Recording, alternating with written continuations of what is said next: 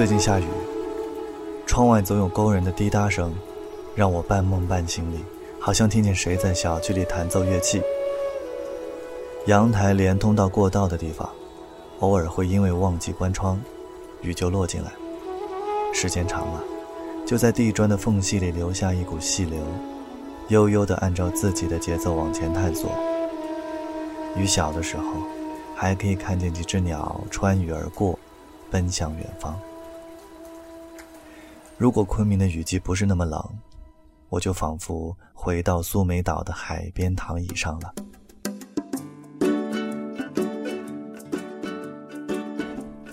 这个岛屿晴天多过于下雨，但是突然淋湿了自己的话，反而可以在雨里捡起几颗石子捏在手心里，然后把人字拖甩在一旁，光着脚去踩地上的积水。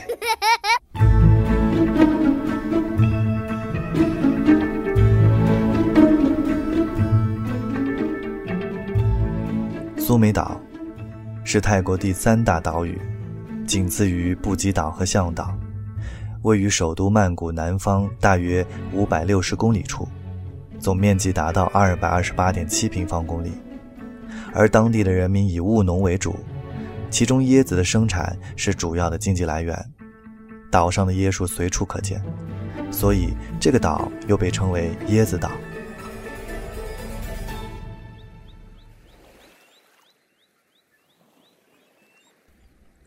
那年我们去苏梅，我是为了去听海的。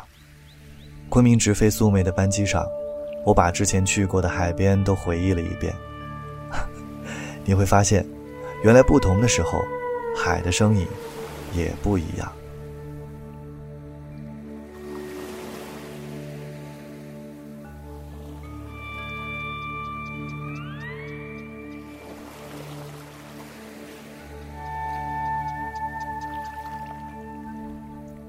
早晨的苏梅，推开海滩边的小屋房门，一股湿润的海风会向你涌来。你面对大海的身体被柔和温润抱住，房间里空调的清冷则在你身后推你出去。一脚踏在细沙里，不自觉就会微笑起来。海边有准备出海的工人们在清理装备，等待探索远方的游客。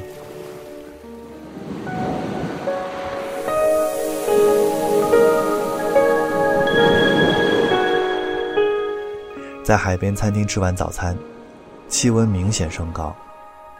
那些去安通国家海洋公园的人们，应该已经准备第一次的浮潜了吧？海浪这个时候逐渐强势起来。由于游客们都出海了，我们住的扎文海滩，这个白色新月形的海滩还很平和。那些热闹的摩托艇，还无人问津。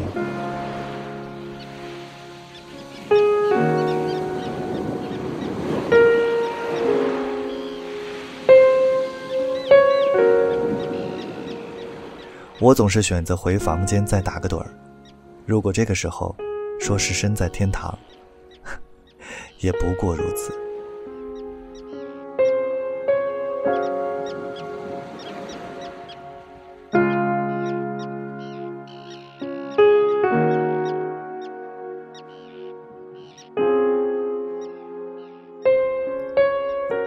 我想起那天我们参观完大佛寺，在码头等船的时候。身边有一个浅金色头发的欧洲旅行者，他用手机放起音乐来，我完全没有办法抗拒这个时候的气氛，我跟着节奏摇摆起来，中间没有说一句话。临走的时候，他塞过来一张纸条，上面写着这个歌手的名字和专辑名称，至今我还把这个用铅笔写的纸条保存着。可是，在苏梅这个热门的海岛，人和人的相遇。仅仅只是一首歌的时间，确实是有一点遗憾了。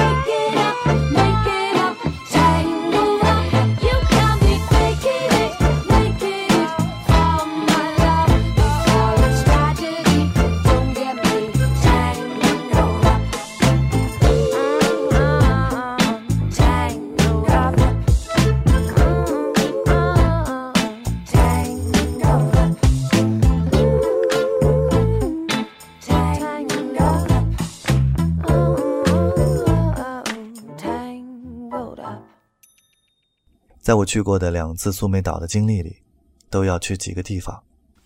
一个是南园岛，这里有我喜欢的人字形的沙滩，链接着两个岛屿。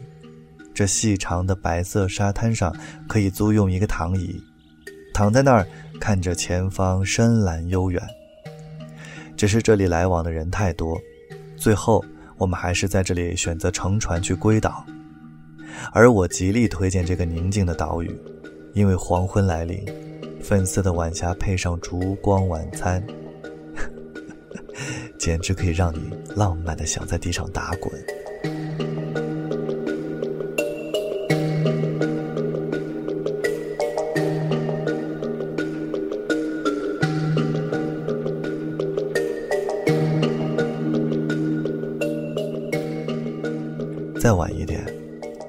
繁星趁着远处渔船荡漾的灯光，吸引了我们的注意力。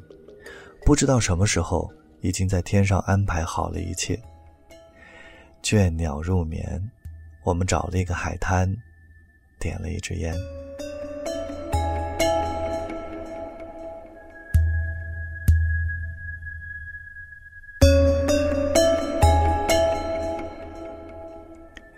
这个时候的海最为平静。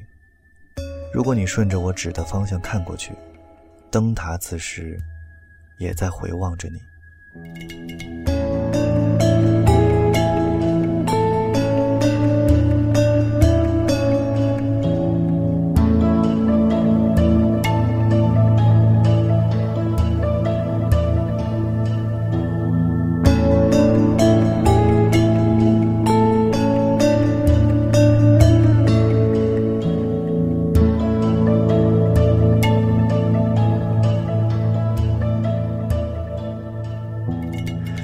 段时间，我如果在夜里辗转难眠，我就会把我在苏梅海边录下的夜里清晰的海浪声放出来。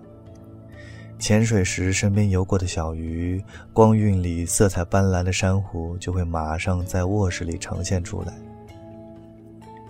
自然而然，这个夏天，我又想去苏梅岛了。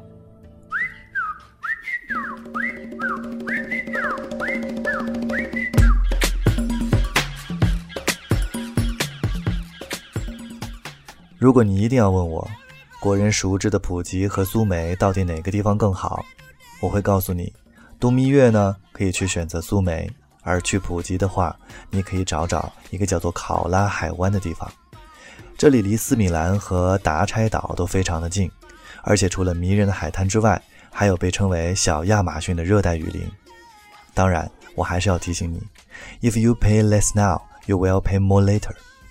无论你是跟团还是自由行，选择有品质的旅行产品，不要选那些廉价的，否则最后它可能会给你带来不愉快的旅行经历。感谢泰国国家旅游局昆明办事处对本节目的大力支持。如果你刚好在夜里听这期节目，而我也为你准备了能够治愈一切烦恼的海浪声。